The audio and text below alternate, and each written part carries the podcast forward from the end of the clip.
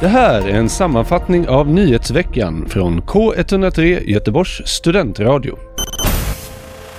P fyra Göteborg rapporterar att Västra Götalandsregionen nu bygger upp beredskapslager med sjukvårdsutrustning för att klara kommande kriser. Och platsen för dessa lager kommer enligt Nina Wittfeldt, regional beredskapsöverläkare, vara i stort sett hemlig eftersom det är en säkerhetsfråga. Coronapandemin visade behovet av svenska beredskapslager då skyddsutrustning och annat snabbt tog slut. En beredskapsbrist som kritiserades av den tillsatta Coronakommissionen. Flera år skiljer sig mellan den förväntade livslängden för kvinnor i Göteborgs olika stadsdelar. Detta visar Göteborgs stads nya jämlikhetsrapport. Jämförelsen mellan stadsdelarna visar att den förväntade livslängden för kvinnor i Bergsjön är nio år kortare än för kvinnor i norra Älvstranden. tjugohundrafjorton genomfördes samma undersökning och då var skillnaden sju komma fem år. Det här året kommer miljömanifestationen Earth Hour att hållas den tjugofemte mars mellan klockan tjugo trettio till tjugoett trettio. Denna manifestation vänder sig till människor som vill att hårdare tag kring klimatförändringarna ska tas av bland annat politiker för att rädda planeten. Deltagandet av denna manifestation sker genom att släcka lamporna hemma. W W F påstår att en miljard människor deltog i Earth Hour tjugohundratjugotvå. Kulturnämnden i Göteborg får mer pengar av extra budgeten. Den tjugoandra februari hade det bestämts att kultursektorn i Göteborg skulle spara tjugoåtta miljoner kronor, vilket ledde till att Kulturnämnden minskade inköpen av nya böcker till Göteborgs bibliotek. Kommunstyrelsen har nu tagit fram en extra budget där femton miljoner ska gå till Kulturnämnden.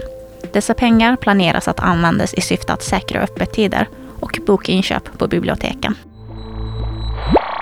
tjugohundratjugotvå års musikexportpris tilldelar regeringen folkpopduon First Aid Kit som består av systrarna Klara och Johanna Söderberg, och nu blir priset tjugosjätte vinnare.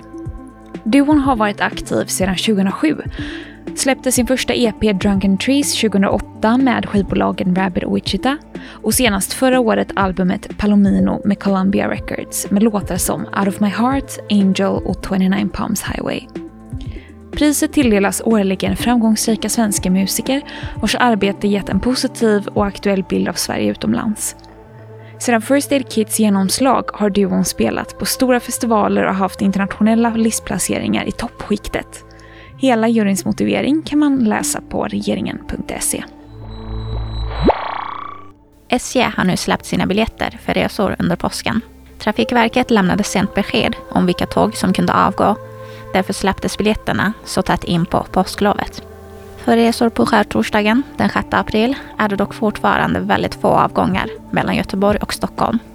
Ska man resa till Stockholm från Göteborg under påsken kan man behöva byta tåg i Borås eller Herrljunga beroende på vilket tågbolag man reser med. På grund av den globala uppvärmningen har isarna i polerna och permafrosten i Sibirien börjat smälta. Experterna har varnat att om permafrosten fortsätter att smälta kan detta leda till att nedfrusna virus får ett nytt liv.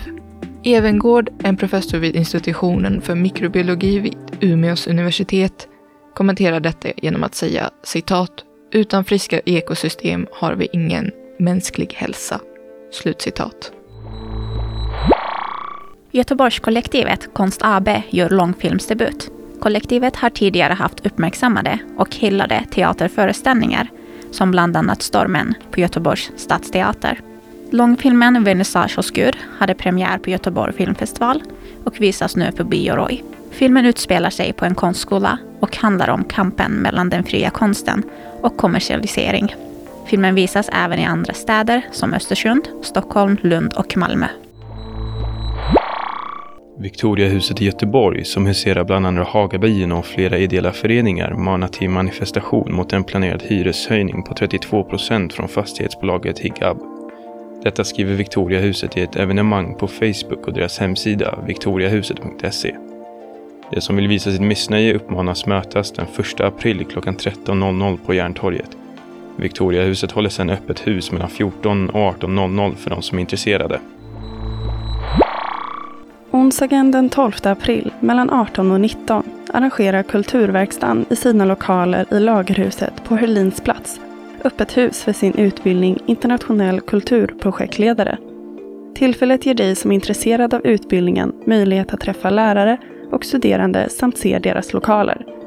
Utbildningen är en tvåårig yrkeshögskoleutbildning för dig som vill arbeta med konst och kultur, utveckla projekt och förverkliga idéer.